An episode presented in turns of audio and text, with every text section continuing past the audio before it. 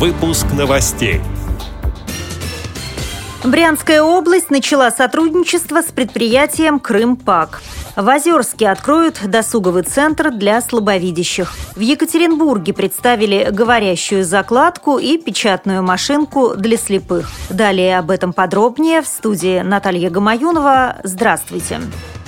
28 апреля в рамках визита брянской делегации в Республику Крым было подписано соглашение между областным правительством и Крымпак, сообщает сайт правительства Брянской области. Оно предусматривает сотрудничество Брянской области и предприятия Керчи по вопросам совместного производства, переподготовки специалистов и расширения торгово-экономических отношений. Учебно-производственное предприятие Общества слепых Крымпак производит канцелярские и упаковочные товары. Продукцией заинтересовался брянский завод «Пролетарий», руководство которого 13 марта подписало контракт о поставке сырья и передало в Крым ПАК более 40 тонн картона. Брянская область планирует и в дальнейшем сотрудничать с Республикой Крым, а также оказывать крымчанам необходимую помощь на время интеграции в Российскую Федерацию. 31 марта и 14 апреля жители области и муниципалитеты перечислили на благотворительный счет Крыма около около 6 миллионов 600 тысяч рублей. Сбор денежных средств продолжается.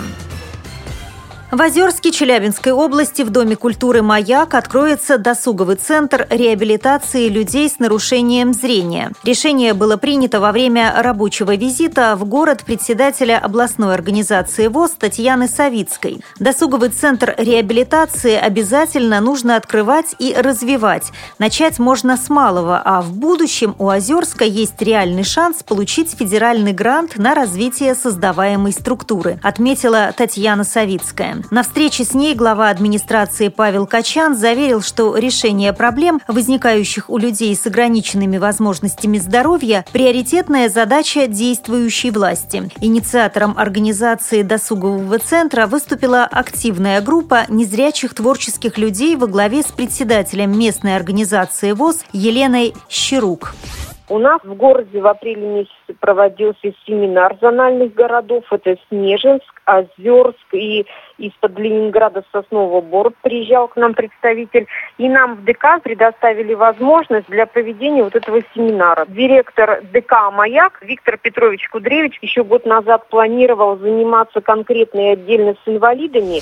После этого местная организация ВОЗ договорилась с директором ДК о предоставлении ей помещений на постоянной основе. Подписать необходимые бумаги планируется в середине мая. Тогда же заработают кружки и секции, а их руководители и организаторы снова предложат людям с нарушением зрения свои услуги.